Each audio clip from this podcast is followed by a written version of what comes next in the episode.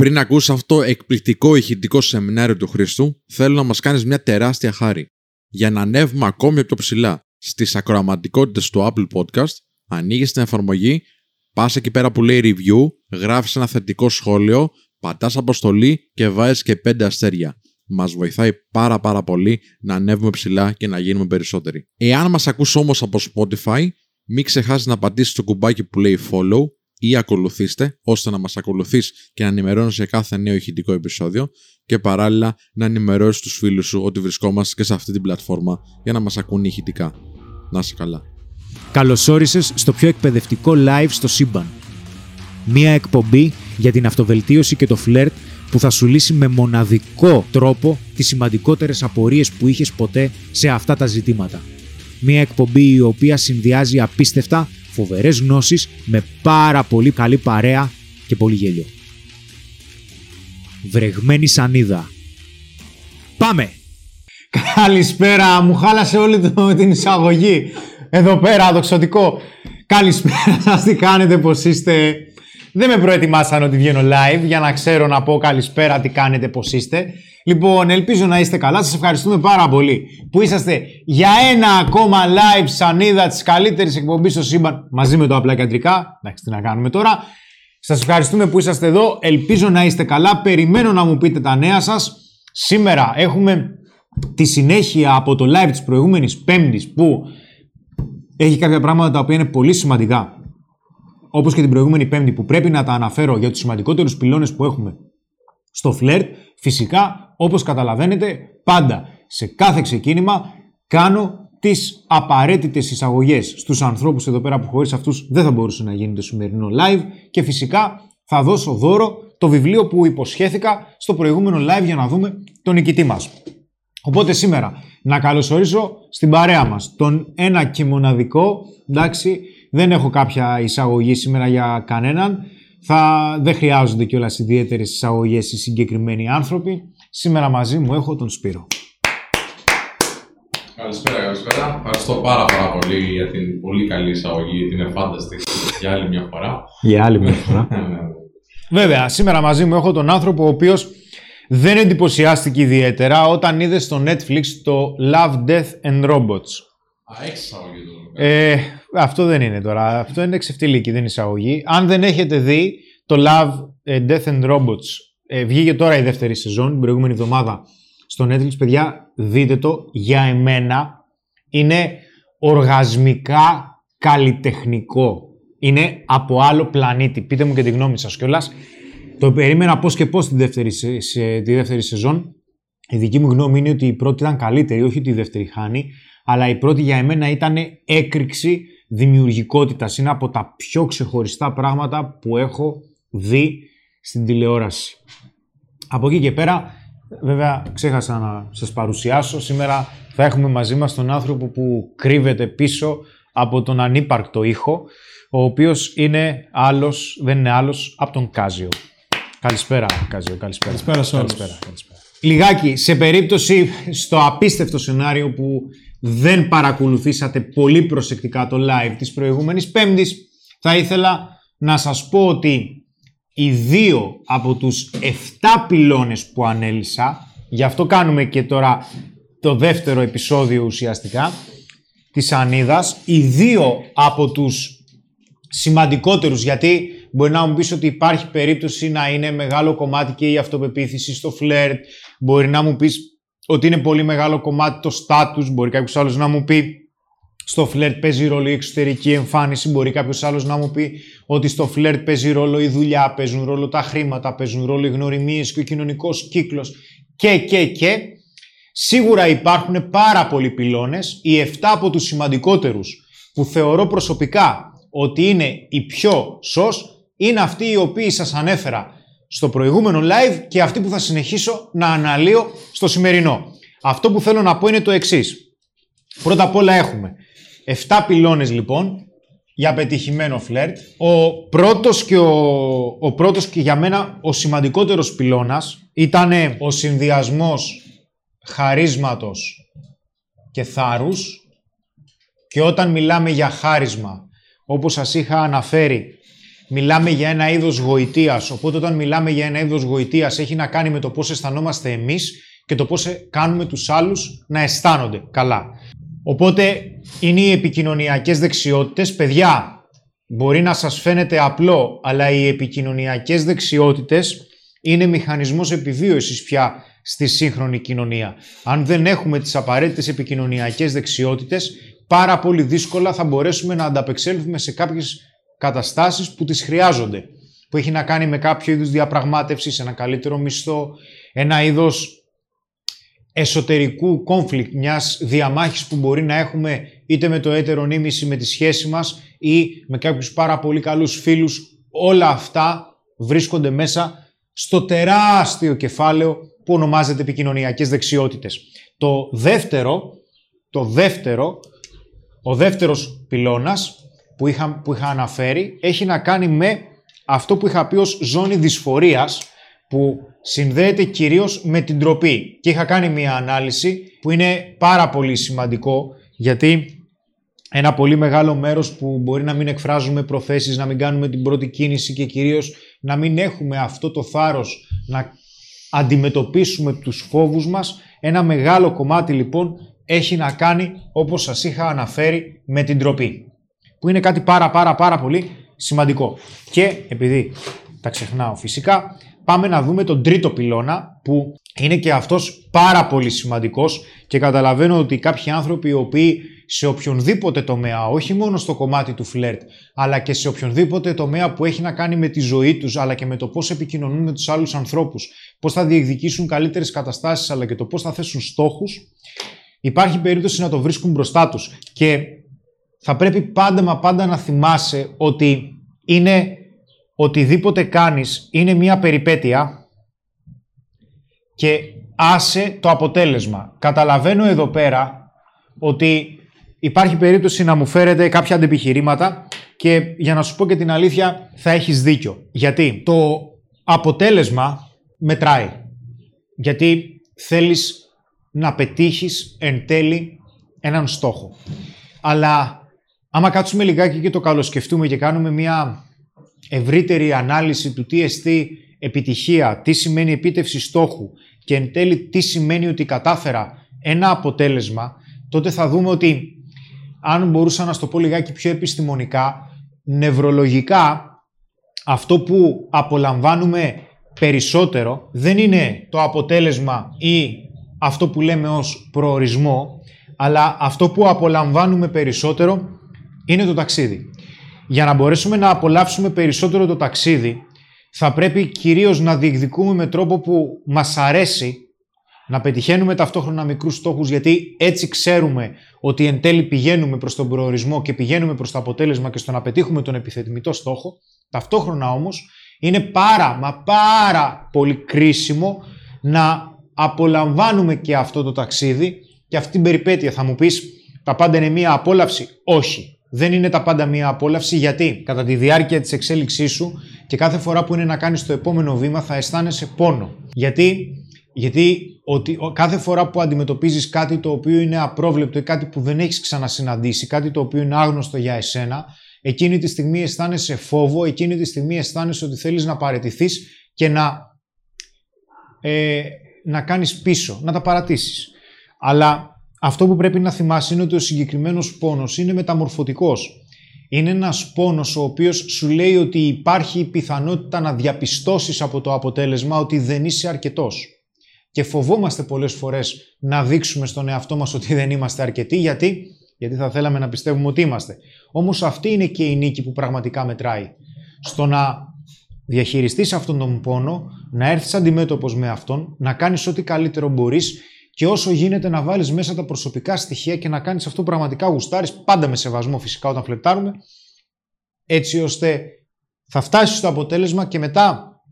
Αυτός, παιδιά, είναι και ο κανόνας της επιτυχίας. Ε, δεν υπάρχει μόνο ένα αποτέλεσμα. Ένα σύνολο, μια ολόκληρη ζωή είναι ένα αποτέλεσμα πολλών αποτελεσμάτων, πολλών μεγάλων στόχων που έχουμε πετύχει και μην ξεχνάς ότι εν τέλει όταν θα πετύχεις έναν σημαντικό στόχο, πάντα θα βρίσκεσαι μπροστά σε ένα σταυροδρόμι. Δεν θα ξέρεις μετά πού πηγαίνεις. Θα αρχίζεις πάλι να βάζεις τον επόμενο στόχο και να θέτεις τον επόμενο προορισμό. Το ταξίδι όμως είναι και αυτό το οποίο θα σου μάθει πώς θα μπορείς να αντιμετωπίζεις δυσκολίες, αλλά και το τι άλλο χρειάζεται να βελτιώσεις σε περίπτωση που θα ήθελες ένα πιο ποιοτικό αποτέλεσμα από αυτό που ίσως έχεις θέσει ήδη. Γιατί υπάρχει περίπτωση να εξελιχθείς από θέμα ικανοτήτων κατά τη διάρκεια του ταξιδιού και να πετύχεις περισσότερα από ό,τι πίστευες. Μπορεί να είναι δύσκολο, αλλά δεν σημαίνει ότι είναι και απίθανο. Αυτό είναι, αυτός είναι ο τρίτος πυλώνας και όπως σας ανέφερα πριν εμέσως πλήρη σαφώς, ο τέταρτος πυλώνας ε, για πετυχημένο φλερτ είναι η εξωτερική εμφάνιση. Φυσικά εδώ πέρα από ό,τι καταλαβαίνετε θα μου πεις η εξωτερική εμφάνιση είναι κάτι υποκειμενικό. Με βάση την εξελικτική ψυχολογία κάποια βασικά κομμάτια δεν είναι υποκειμενικά. Μέχρι κάποιο σημείο η εξωτερική εμφάνιση μετράει. Όμως θα πρέπει να γνωρίζουμε τι σημαίνει εξωτερική εμφάνιση. Γιατί η εξωτερική εμφάνιση είναι πάρα πολλά πράγματα. Όταν σκεφτόμαστε την εξωτερική μας εμφάνιση, έτσι με μια στιγμία σκέψη, το πρώτο πράγμα που σκεφτόμαστε είναι το σώμα μας. Όπως καταλαβαίνεις, το σώμα σου δεν χρειάζεται να είσαι με 5% σωματικό λίπος και να είσαι από 1,90 και πάνω για να πεις ότι ξέρεις κάτι, έχω μια εξωτερική εμφάνιση. Η εξωτερική εμφάνιση, ας πούμε ότι είναι το σύνολο της παρουσίας σου όταν φλερτάρεις ή όταν επικοινωνείς γενικότερα με τους ανθρώπους. Οπότε, σώμα, το να είμαστε γυμνασμένοι, το να έχουμε μια καλή σουλουέτα για να το πω καλύτερα, μας βοηθάει γενικότερα στην υγεία μας, όχι μόνο όταν θέλουμε να φλερτάρουμε με το άλλο φύλλο. Κάνει καλό γιατί μην ξεχνάς ότι για να έχουμε ένα σώμα το οποίο ας πούμε ότι το φροντίζουμε, χρειάζεται να έχουμε αυτοπιθαρχία. Χρειάζεται να θέτουμε κάποιους στόχους. Χρειάζεται να έχουμε αυτοσυγκράτηση. Οπότε όλα αυτά τα στοιχεία, όλα αυτά είναι οι ικανότητες που μας βοηθούν. Εκτός από το σώμα όμως έχουμε και το στυλ. Τι εννοούμε στυλ; Ας πούμε ντύσιμο. Είναι σημαντικό, για παράδειγμα, να είμαστε περιποιημένοι. Είναι σημαντικό να είμαστε καθαροί. Καταλαβαίνω ότι κάποια πράγματα σας φαίνονται πάρα πολύ απλά και έτσι είναι. Αλλά δεν πειράζει. Ακόμα είναι σημαντικό τα ρούχα μας να έχουν μια κατάλληλη εφαρμογή πάνω στο σώμα μας. Δηλαδή να μην είναι και πάρα πολύ στενά, αλλά να μην είναι και πάρα πολύ φαρδιά. Γιατί, Γιατί δεν μας κολακεύουν. Και φυσικά το τρίτο κομμάτι, το οποίο δεν μπορούμε να το βγάλουμε έξω από την εξίσωση. Είναι η συμπεριφορά μας. Η συμπεριφορά μας είναι μέρος της εξωτερικής μας εμφάνισης, είτε μας αρέσει είτε όχι, γιατί είναι από τα πρώτα πράγματα που παρατηρεί κάποιος άνθρωπος πάνω μας. Δηλαδή, μπορεί να είναι το σώμα μας και το στυλ μας, δηλαδή τα ρούχα μας, αλλά ταυτόχρονα κάποιος άλλος θα παρατηρήσει και το πώς κινούμαστε στο χώρο, πώς επικοινωνούμε με τους άλλους ανθρώπους και πώς εν τέλει δημιουργούμε μια συνολική διάδραση με το σύνολο που έχουμε όλο πιο, πιο κοντά μας, με το σύνολο που έχουμε γύρω μας. Οπότε Όλα αυτά δημιουργούν αυτό που ονομάζουμε εξωτερική εμφάνιση και το να τα προσέχουμε, να προσέχουμε την εξωτερική μας εμφάνιση δεν σημαίνει απαραίτητα ότι θα το κάνουμε για να τραβήξουμε άλλη μία selfie ή για να δείξουμε στους άλλους «Α, κοίτα, εγώ έχω καλύτερο σώμα, πιο γραμμένο σώμα από εσένα». Πάνω απ' όλα το κάνουμε για εμάς. Το κάνουμε για να μπορέσουμε να βγάλουμε καλύτερα και βαθύτερα συμπεράσματα για το πώς παίζουμε εν τέλει το παιχνίδι με τον καθρέφτη, αλλά ταυτόχρονα να μπορούμε να έχουμε υγεία. Να έχουμε μια καλή υγεία. Όταν προσέχουμε τον εαυτό μας, φροντίζουμε το στυλ μας, φροντίζουμε το σώμα μας, τη διατροφή μας, τον ύπνο μας, δεν τρώμε σκουπίδια, μας βοηθάει στην υγεία μας και μας βοηθάει φυσικά και νευρολογικά.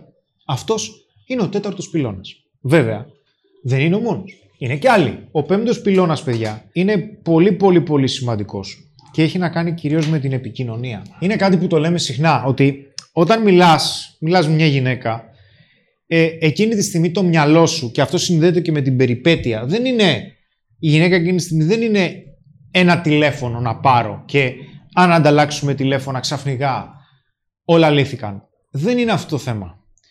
Είσαι εκεί για να τη γνωρίσεις. Είσαι εκεί για να περάσετε καλά. Είσαι εκεί για να ανταλλάξετε ξεχωριστές πληροφορίες ο ένας για τον άλλο που αυτό είναι και το σημαντικότερο απ' όλα. Κάποιοι άνθρωποι μπορεί να έχουν ταλέντο στο να δημιουργούν πολύ γρήγορα οικειότητα και σύνδεση. Δηλαδή να σε κάνουν να πιστεύεις ότι είσαι δικός τους άνθρωπος. Κάποιοι το έχουν αυτό. Κάποιοι άλλοι, για παράδειγμα εγώ, είναι πιο δύσκολο να δημιουργήσουν σύνδεση με κάποιους άλλους ανθρώπους. Ίσως γιατί έχουμε μάθει ότι μάλλον καλύτερα να καθυστερήσω το να δείξω εμπιστοσύνη σε κάποιον άλλο. Μπορεί να είναι και ένα είδος ψυχολογικής άμυνας. Αλλά αυτό που πρέπει να θυμάσαι είναι ότι για να μπορέσεις να συνδεθείς και με τη γυναίκα αλλά και γενικότερα με τους άλλους υπάρχουν κάποια συγκεκριμένα χαρακτηριστικά. Φυσικά αυτό εδώ μπορούσε να είναι δύο-τρία σεμινάρια μαζί και θα ήθελα κάποια στιγμή να κάνω ένα τέτοιο live για το πώς δημιουργείται το connection στην ανθρώπινη επικοινωνία, πώς δημιουργείται αυτή η σύνδεση. Γιατί είναι πολύ πολύ κρίσιμο στην ανθρώπινη επικοινωνία αυτό και βλέπω πολλές φορές από τους ανθρώπους ότι λείπει, όχι μόνο στους ανθρώπους που αναλαμβάνουμε, αλλά και από τους ανθρώπους που μιλάω έξω. Και κάποια πολύ πολύ βασικά χαρακτηριστικά ποια είναι. Πρώτα απ' όλα μην ξεχνάς, δίνεις αξία. Τι λέω πάντα. Όταν προβάλλεις ανασφάλεια, όταν προσπαθείς να πάρεις την αποδοχή, δεν δίνεις αξία. Παίρνεις αξία. Και όταν ο συνομιλητής σου ή η γυναίκα ή ο άντρας καταλάβει ότι προσπαθείς να πάρεις αξία για να αισθανθείς εσύ καλά επειδή δεν αισθάνεσαι καλά, τότε αμήνεται. Θα σηκώσει δηλαδή ένα είδος ασπίδας που δεν προσπερνιέται εύκολα, ειδικότερα όταν είσαι στα πρώτα λεπτά της γνωριμία σας. Οπότε το να δίνεις αξία, να πεις ένα καλό λόγο, να κάνεις ένα κοπλιμέντο, όχι για εξωτερική εμφάνιση. Υπάρχουν πάρα πολλοί τρόποι που μπορείς να κάνεις κοπλιμέντο σε κάποιον άνθρωπο και σε μια γυναίκα, για το στυλ της, για τη συμπεριφορά της, για την κίνησή της, για τον τρόπο που μιλάει, για τον τρόπο που σε κοιτάει. Υπάρχουν πάρα πολλοί τρόποι. Ανεξάρτητα από την εξωτερική εμφάνιση. Γιατί όπως έχω πει, αν μια γυναίκα είναι ωραία, ξέρει ότι είναι ωραία. Θα ακούσει ένα κομπλιμέντο για την εξωτερική της εμφάνιση και δεν θα είναι πει ούτε η πρώτη φορά, ούτε η τελευταία που το ακούει. Όταν όμως ακούσει ένα διαφορετικό κομπλιμέντο, το οποίο μέσα σε εισαγωγικά, μέσα στο μυαλό σου το έχει κερδίσει, δηλαδή αυτό το κομπλιμέντο που κάνεις είναι αυθεντικό και το εννοείς, τότε δεν παίρνεις αξία. Πραγματικά προσφέρεις αξία. Γιατί γιατί οι άνθρωποι που έχουν αξία προσφέρουν, οι άνθρωποι που δεν έχουν αξία παίρνουν. Το άλλο κομμάτι που έχει να κάνει και με τον τρόπο που προβάλλεις ότι μπορείς να δώσεις αξία είναι οι ιστορίες. Και αν θέλετε να το ψάξετε, είναι πανίσχυρο επικοινωνιακό εργαλείο, είναι αυτό που ονομάζεται ως storytelling. Έχουν γραφτεί βιβλία και βιβλία για το storytelling. Μέσα από την ιστορία προβάλλεις πολλά πράγματα. Το σημαντικότερο πράγμα που προβάλλεις μέσα από μια ιστορία όταν την διηγήσεις σε κάποιον Πρώτα απ' όλα είναι συνέστημα. Και το συνέστημα πηγαίνει μαζί με την εμπειρία. Μέσα από αυτά που ουσιαστικά δημιουργήσει ένα πλαίσιο αναφοράς για το πού θα ταξιδέψεις τον άλλον με τη φαντασία του στην ιστορία σου, μέσω της ιστορίας σου, δείχνεις πολλά πράγματα. Δείχνεις ότι έχεις μία ζωή. Δείχνεις ότι προβάλλεις συναισθήματα και εσύ ο ίδιος. Δείχνεις ότι έχεις εμπειρίες. Όταν λέω εμπειρίες, εννοώ εμπειρίες ζωής, όχι ερωτικές εμπειρίες δείχνεις ότι έχεις αντιμετωπίσει δυσκολίες και τις διαχειρίστηκες. Ποτέ όταν λέμε φυσικά μια ιστορία, δεν λέμε ψέματα. Εντάξει, ο σκοπός της ιστορίας είναι να δείξει πτυχές της ζωής μας, προβάλλοντάς τες με το συναισθηματικό φορτίο που είχαμε όταν τη ζήσαμε. Οπότε, καλό είναι, όταν λέμε μια ιστορία, καλό είναι να υπάρχει μια θετικότητα. Εντάξει, μην αρχίσουμε και λέμε τώρα ε, για πένθος, για χωρισμούς, για κλάματα και ήμουν πάτωμα και με απέλησαν το άτιμο το αφεντικό μου. Προφανώς καταλαβαίνεις ότι με αυτόν τον τρόπο δημιουργεί, ε, προβάλλεις αρνητισμό και τον αρνητισμό οι άλλοι τον θεωρούν ότι θέλεις να τους πάρεις αξία δεν αισθάνομαι καλά, σε παρακαλώ πολύ, πες μου κάτι για να με κάνεις να αισθανθώ καλά. Αυτό, ειδικότερα στο κομμάτι του φλερτ, δεν είναι και ό,τι πιο αποτελεσματικό θα μπορούσαμε να κάνουμε. Και εδώ βέβαια υπάρχουν άλλα δύο χαρακτηριστικά, δύο πυλώνες, οι οποίοι είναι πάρα πολύ σημαντικοί. Εξίσου σημαντικοί με τους προηγούμενους. Αν και το θάρρος και το χάρισμα στην επικοινωνία για εμένα είναι νούμερο ένα. Ο έκτος είναι πως προτεραιότητα είναι η ζωή σου. Εδώ πέρα τώρα έχουμε μεγάλη συζήτηση γιατί είναι ένα πολύ μεγάλο κεφάλαιο και πολλές φορές το συζητάω και με ανθρώπους ε, με τους ανθρώπους που έρχονται εδώ, μας εμπιστεύονται, τους ανθρώπους που αναλαμβάνω και νομίζουν ότι είναι σαν να τους λέω να έχεις γραμμένη τη γυναίκα, η γυναίκα να μην είναι προτεραιότητά σου και αυτό υπάρχει περίπτωση να ληφθεί ως κάτι ναρκισιστικό, ότι δεν με νοιάζει η γυναίκα, δεν με νοιάζει ο άλλος, με νοιάζει η ζωή μου. Πρώτα απ' όλα, ας πούμε το αυτονόητο. Μέρος της ζωής σου είναι ή θα γίνει και η γυναίκα που επιλέγεις και σε επιλέγει αντίστοιχα. Το άλλο είναι ότι ο λόγος για τον οποίο το τονίζω και το έχω ξαναπεί στο μέλλον και θα συνεχίζω να το λέω είναι ότι μην εξαρτάται η ευτυχία σου από ένα άτομο και μπορεί αυτό να μην έχει να κάνει μόνο με τη γυναίκα, να έχει να κάνει με κάποιο άλλο άτομο. Δηλαδή, αν ένα άτομο είναι μέσα στο επίκεντρο των σημαντικότερων πυλώνων της ζωής σου, δηλαδή η ευτυχία, η διάβγεια, η απόδοση, η συγκέντρωση που έχεις στους σημαντικότερους πυλώνες της ζωής σου εξαρτάται από αυτό το άτομο, τότε θα μου επιτρέψετε να πω τη λέξη ότι αυτό είναι επικίνδυνο. Γιατί; Για παράδειγμα, σημαντικότερος πυλώνας είναι η οικογένεια, είναι οι φίλοι, είναι η καριέρα, είναι ο ελεύθερος χρόνος και φυσικά είναι και οι σχέσεις, οι ερωτικές σχέσεις ας πούμε. Αν από ε, το ε, ένα άτομο βρίσκεται στο επίκεντρο αυτών των πέντε σημαντικότερων πυλώνων, αν αυτό το άτομο φύγει, τότε ξαφνικά και οι άλλοι δεν θα μπορείς να αποδώσεις και στους άλλους πυλώνες. Αυτό έχει να κάνει σε επέκταση με τις σχέσεις αλληλεξάρτησης. Δηλαδή, όταν εξαρτιώ, εξαρτιέται η ευτυχία μας από ένα και μόνο άτομο, δεν μπορούμε να επικοινωνήσουμε παραγωγικά με το συγκεκριμένο άτομο, φοβόμαστε να βάλουμε όρια, γιατί φοβόμαστε μην τυχόν και του πούμε κάτι και φύγει. Γιατί, γιατί η αξία που του έχουμε δώσει είναι τεράστια και αν φύγει η ζωή μας δεν θα έχει πια νόημα για εμάς. Όλα αυτά σε μια ισορροπία, αν θέλεις απίστευτα αποτελέσματα, δεν μπορούν να είναι. Αλλά αν θέλεις να πεις ότι είσαι περισσότερο ευτυχισμένος, χρειάζεται να είναι σε μια ισορροπία. Αν θέλεις να είσαι κορυφαίος, για παράδειγμα, στην καριέρα, ο χρόνος και η προσπάθεια που θα αφιερώσεις εδώ πέρα, προφανώς θα απαιτήσει πολύ περισσότερο χρόνο από ό,τι αφιερώνεις σε όλα τα άλλα τα υπόλοιπα. Γι' αυτό και θα έχει εκθετική ανάπτυξη. Από εκεί και πέρα όμως, αν στηρίζεις όλα τα άλλα ολόκληρη την ψυχική σου ηρεμία από ένα άτομο που έχεις στη ζωή σου, τότε υπάρχει πρόβλημα. Θα χρειαστεί να αφιερώνεις χρόνο στη σχέση σου. Φυσικά και θα χρειαστεί να αφιερώνεις χρόνο στη σχέση σου. Για όνομα του Θεού. Τότε για ποιο λόγο να την κάνεις; Θα χρειαστεί όμως να αφιερώνεις χρόνο και στην οικογένειά σου και στους φίλους σου και στην καριέρα σου. Τι να κάνουμε, ζούμε από αυτό. Και στον ελεύθερο χρόνο σου. Και ο ελεύθερος χρόνος σου μπορεί να είναι πολλά πράγματα. Το πιο απλό είναι τα χόμπι σου για να μπορούμε να έχουμε πολλά στηρίγματα σε περίπτωση που ένα από αυτά, όχι μόνο μια ερωτική μας σχέση, δεν πάει καλά. Και φυσικά φτάνουμε στον τελευταίο πυλώνα που είναι καλό να το θυμόμαστε, φλερτάροντας.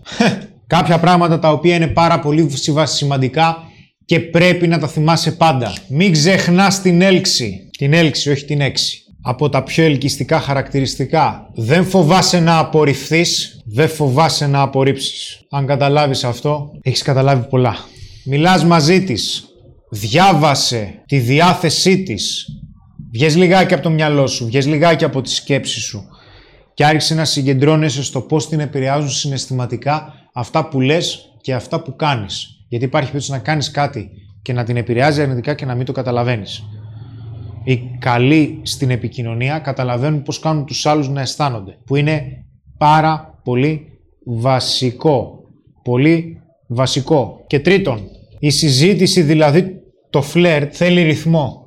Έναν ρυθμό που θα χρειαστεί ειδικότερα στην αρχή να τον θέσεις εσύ. Αν θες. Αν δεν θες και ό,τι γίνει. Δηλαδή, ο, ο βασικός ρυθμός είναι ότι, ξέρεις τι, ρωτάω κάποιες βασικές πληροφορίες για κάποιον άλλο. Το οποίο είναι σημαντικό. Όταν θέλεις όμως να αυξήσεις το ρυθμό, τότε χρειάζεται να κάνεις και άλλα πράγματα. Δηλαδή, ποια είναι αυτά τα άλλα πράγματα; Κάνεις μία παρατήρηση πάνω της. Από αυτήν την παρατήρηση προκύπτει ένα κοπλιμέντο που μπορείς να τις κάνεις. Που είναι και αυτό πάρα πολύ, σημαντική, πάρα πολύ σημαντικό.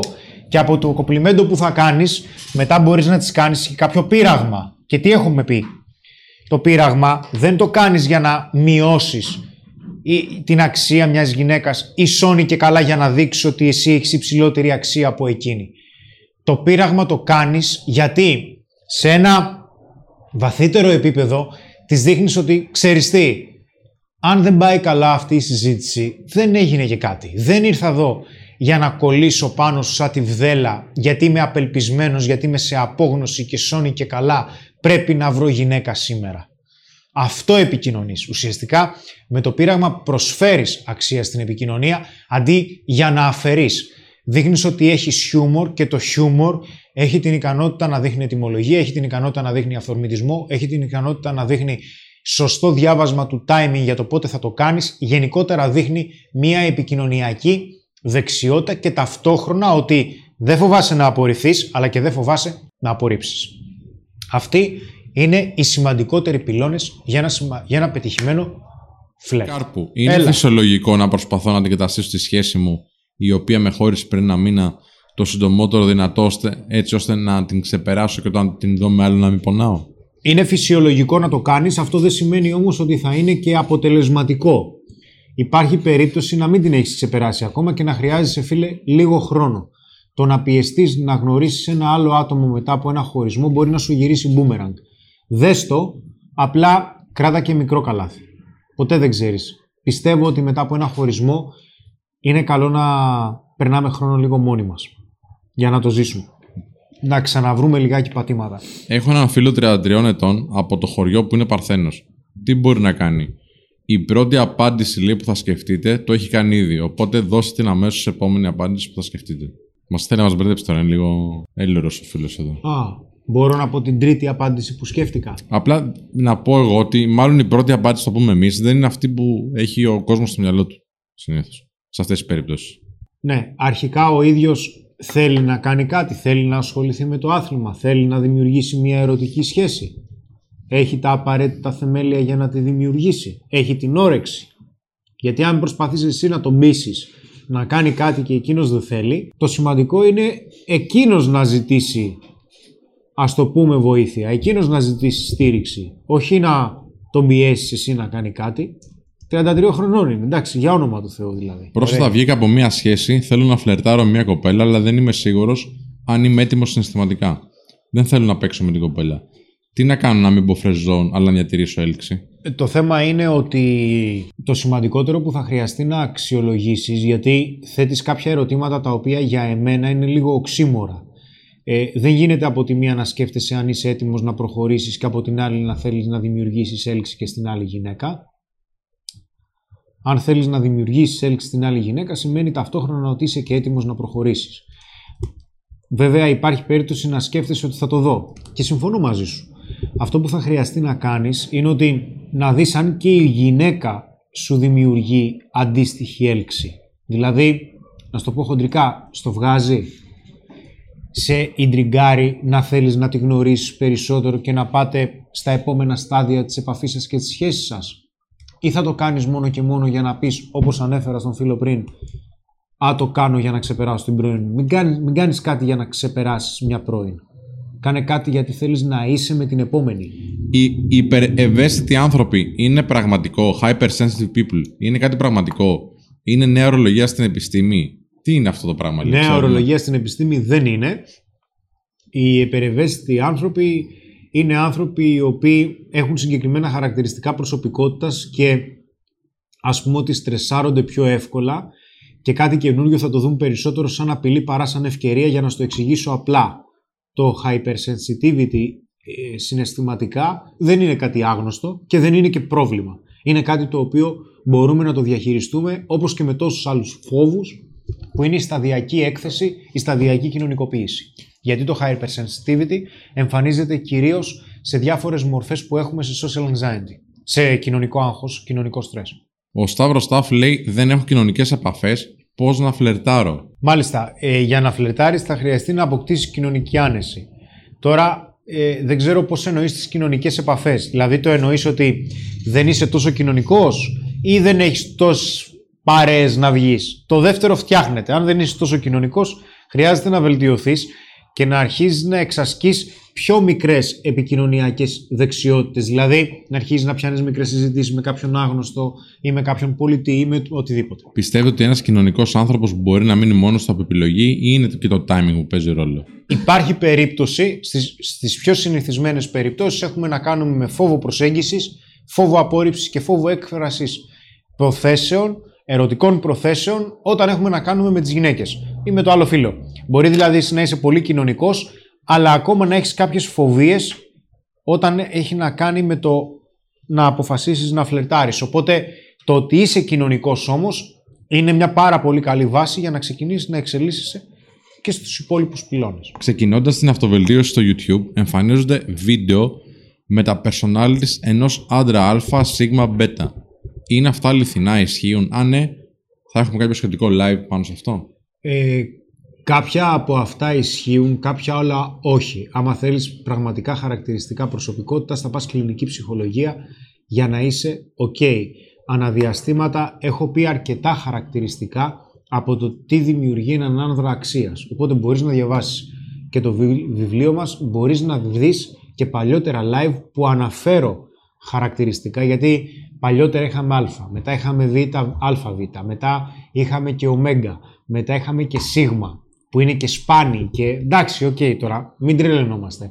Υπάρχουν συγκεκριμένα χαρακτηριστικά τα οποία δημιουργούν έλξη στη γυναίκα και ας πούμε σε βάζουν μέσα στο εξελικτικό ραντάρ της ότι είσαι ένας άνδρας που θα θέλουν να γνωρίσουν περισσότερο και να του δώσουν προτεραιότητα έναντι κάποιου άλλου. Και αυτά τα χαρακτηριστικά έχουν να κάνουν πάλι με συγκεκριμένα χαρακτηριστικά προσωπικότητας. Όπως για παράδειγμα έχει αποδειχθεί οι άνθρωποι οι οποίοι έχουν περισσότερο, εξωστρε... περισσότερο εξωστρεφείς έχουν περισσότερους ερωτικούς συντρόφους. Θα μου πεις, wow, τι σου είπα τώρα. Οι άνθρωποι οι οποίοι είναι περισσότερο εξωστρεφείς μιλάνε περισσότερο με περισσότερους ανθρώπους. Οπότε αυτομάτως και οι πιθανότητες αυξάνονται. Γι' αυτό και εμείς ερχόμαστε και σας λέμε ότι ξέρεις τι, έρχεσαι εδώ, θα μιλήσουμε, θα βγούμε έξω, θα μιλήσουμε με αρκετές γυναίκες. Γιατί για να δεις πώς είναι και το τι χρειάζεται να συμβεί για να αποκτήσεις κάποια χαρακτηριστικά υψηλότερης εξωστρέφειας. Γιατί; Γιατί υπάρχουν έρευνες, μελέτες που σου λένε ότι οι άνθρωποι που είναι περισσότερο εξωστρεφεί έχουν περισσότερους ερωτικούς συντρόφους. Ο σκοπός δεν είναι να έχεις περισσότερους ερωτικούς συντρόφους όμως. Ο σκοπός είναι να μπορείς να βρεις έναν, έναν ποιοτικό ερωτικό σύντροφο. Για να το κάνεις αυτό, θα χρειαστεί να μιλήσεις. Ο Δημήτρης Βασιλείου, γιατί όταν φλερτάρεις μια κοπέλα, οι φίλες που είναι εκεί μετά βάζουν λόγια ή σε σαμποτάρουν; Ε, θα σου πω, οι λόγοι μπορεί να είναι πάρα πολλοί, απλά αυτό δεν είναι το δεδομένο. Αυτό δεν είναι ο κανόνας. Μην δημιουργούμε στερεότυπα όταν δεν υπάρχουν. Υπάρχουν περίπτωση οι φίλες της να της πούνε μπράβο, κάνε κάτι γιατί είναι γάμο τα παιδιά. Σε περίπτωση που της βάζουν λόγια, υπάρχει περίπτωση εκείνες να μην σε εγκρίνουν γιατί φταίει εσύ ή γιατί ούτε εκείνες ξέρουν για ποιο λόγο δεν σε εγκρίνουν, ή υπάρχει περίπτωση να το κάνουν λόγω ζήλιας. Ή υπάρχει περίπτωση να προσπαθούν να την προστατεύσουν γιατί η ίδια μπορεί να βρίσκεται σε μία σχέση. Πολλές φορές οι φίλες λειτουργούν και σαν ένα είδος μοχλού, ένα είδος κοινωνικού ρυθμιστή που πάνε να δημιουργήσουν μια ισορροπία. Όπως και να έχει, εμείς δίνουμε τον καλύτερό μας σε αυτό και ποιος θέλει, ποιο δεν θέλει. Ο SA163 λέει υπάρχει ταβάνι στο κατά πόσο μπορεί κάποιος να αναπτύξει τις ικανότητές του. Ναι, υπάρχει. Παίζει τεράστιο ρόλο αν έχεις κάποια έφεση ή κάποιο ταλέντο στον τομέα που θέλεις να ασχοληθείς. Αν στον τομέα που θέλεις να ασχοληθείς έχεις κάποιο ταλέντο, τότε δεν υπάρχει ταβάνι. Υπάρχει όμως και ένας άλλος παράγοντας, ο οποίος παίζει και αυτός έναν καθοριστικό ρόλο. Δεν τον ξέρει, το ξέρεις, δεν είναι καινούριος. Είναι η σκληρή δουλειά. Όπως λένε πάντα, η σκληρή δουλειά κερδίζει το ταλέντο όταν το ταλέντο δεν δουλεύει σκληρά. Αν το ταλέντο δουλεύει σκληρά και κάποιος άλλος δουλεύει σκληρά αλλά δεν έχει ταλέντο, το, και το ταλέντο θα πάει πολύ πιο γρήγορα. Δες για παράδειγμα τον Ρονάλντο. Ο Ρονάλντο έχει ταλέντο, 10 χρόνια είναι κορυφή. Γιατί, γιατί δεν έχει σταματήσει να δουλεύει. Γι' αυτό και λέμε πάντα ότι η σημαντικότερη το σημαντικό, από τα σημαντικότερα χαρακτηριστικά μακροπρόθεσμης επιτυχίας, καλά είναι πολλά βέβαια, αλλά τα δύο από τα σημαντικότερα είναι η σκληρή δουλειά και να κάνεις αυτό που αγαπάς. Αν συνδυάσεις αυτά τα δύο, δεν υπάρχει ταβάνι στο που μπορείς να φτάσεις. Αλλά και ταλέντο να μην έχεις, μπορείς να φτάσεις ψηλά, μέχρι κάποιο σημείο. Δες για παράδειγμα τον Γκάλι. Ο Γκάλης δεν είχε, δεν είχε ταβάνι για το που μπορούσε να φτάσει. Έκανε εξωγήινα πράγματα. Ήταν συνδυασμός πολύ σκληρού εργασιακού και εργατικού ήθους με ταλέντο, γιατί ο άνθρωπος ήταν ταλέντο. Όταν συνδυάζεται το ταλέντο με τη σκληρή δουλειά, στις ικανότητες δεν υπάρχει ταβάνι. Η μεγαλύτερη απειλή λέει για εμά, αλλά για την επιχείρησή σας ονομάζεται φεμινισμός. Όχι, φίλε, όχι. Μην τρελαινόμαστε λιγάκι. Συζητάω με πάρα πολλούς ανθρώπους, συζητάω και με γυναίκες οι οποίες είναι φεμινίστριες. Μια χαρά συζητάμε, ας μην τρελαινόμαστε. Α μην βλέπουμε εχθρούς εκεί που δεν υπάρχουν. Ο σκοπός είναι και οι γυναίκες και οι άνδρες να δημιουργήσουν γέφυρες ανάμεσά τους για να έρθουμε πιο κοντά. Πάντα θα υπάρχουν οι εξαιρέσεις οι, έχουν, έχουν, οι οποίες έχουν κάποιες απόψεις και από τη μια πλευρά και από την άλλη πλευρά που μπορεί να είναι κάπως απολυταρχικές. Ο απολυταρχισμός όμως μπορεί να οδηγήσει σε επικίνδυνα μονοπάτια. Είναι σημαντικό όλοι να καθόμαστε κάτω και η μια πλευρά και η άλλη και να συζητάμε για το πώς μαζί μπορούμε να γίνουμε καλύτερα και να, καλύτεροι και να συνεπάρξουμε ακόμα πιο ποιοτικά. Αυτό είναι το σημαντικότερο. Εμείς δεν βλέπουμε εχθρούς, γιατί αν δεις εχθρούς, αρχίζεις και αμήνεσαι, αλλά αρχίζεις και επιτίθεσαι. Και αυτό είναι επικίνδυνο. Γιατί αν αρχίζεις και επιτίθεσαι, υπάρχει περίπτωση να επιτεθείς και σε ανθρώπους οι οποίοι δεν άξιζες να επιτεθείς. Καλό είναι λοιπόν να βλέπουμε τα πράγματα με μια πιο καθαρή ματιά. Ο Γιώργος Σεμερτζίδης λέει ποιες οι διαφορές στις τρεις εκδόσεις; Η, η τρίτη έκδοση που κυκλοφορεί τώρα και πάμε για την τέταρτη, σαν αξία, σαν βιβλίο, δεν έχει διαφορά. Αν έχεις πάρει την πρώτη δηλαδή, την τρίτη ενδεχομένως να μην τη χρειάζεσαι και αυτή είναι η αλήθεια. Αλλά ε, αν κάποιος το θέλει έτσι για συλλεκτικό, ε, με συλλεκτικό σκοπό το παίρνει, να ξέρει ότι στο τρίτο έχει ακόμα ένα κεφάλαιο το οποίο εξηγεί στα 15 σελίδες πώς καταφέραμε το βιβλίο από εκεί που δεν μας ήξερε κανένας ε, σαν συγγραφής να το κάνουμε best seller. Και αυτό έχει μια αξία από μόνο του να σκεφτείτε ότι ο τρόπος σκέψης που έχουμε εδώ στα Men of Style είναι και αυτό που εμείς πράττουμε. Ό,τι δηλαδή διδάσκουμε, το κάνουμε και στη ζωή μας πρώτα, παιδιά. Γιατί οι γυναίκες ενώ μιλάτε μια χαρά και υπάρχει ροή στη συζήτηση και επενδύει, μετά την επόμενη μέρα σε λέει: Ξέρεις κάτι, γουστάρω κάποιον άλλον. Γιατί συμβαίνει αυτό; Ε, υπάρχει πρώτα απ' όλα να σου πω την αλήθεια. Ε, για να σου λέει κάτι τέτοιο σημαίνει ότι εκτίμησε τον τρόπο που τη φλέρταρες. Ότι φλέρταρες τίμια και με ειλικρίνεια. Αντί για να σε παίξει, αντί για να σου πει ψέματα, σου είπε την αλήθεια. Και η αλήθεια πάντα μπορεί να πονάει, αλλά μας φέρνει αντιμέτωπους με το τι θα κάνουμε με αυτήν. Το δεύτερο κομμάτι είναι ότι υπάρχουν κάποιες τεχνικές λεπτομέρειες. Δηλαδή, φλερτάρατε όντως τη γνώριση πρώτη φορά; Αν τη γνώρισε πρώτη φορά και την επόμενη μέρα σου λέει, ξέρεις, το μυαλό μου είναι κάπου εκεί, στις περισσότερες περιπτώσεις σου λέει την αλήθεια. Αν σου λέει κάποια δικαιολογία, αν υπάρχει αυτό το σενάριο που δεν δίνω περισσότερο από 20%, τότε κατά πάσα πιθανότητα υπήρχε κάποιο θέμα στην έλξη και δεν το κατάλαβες.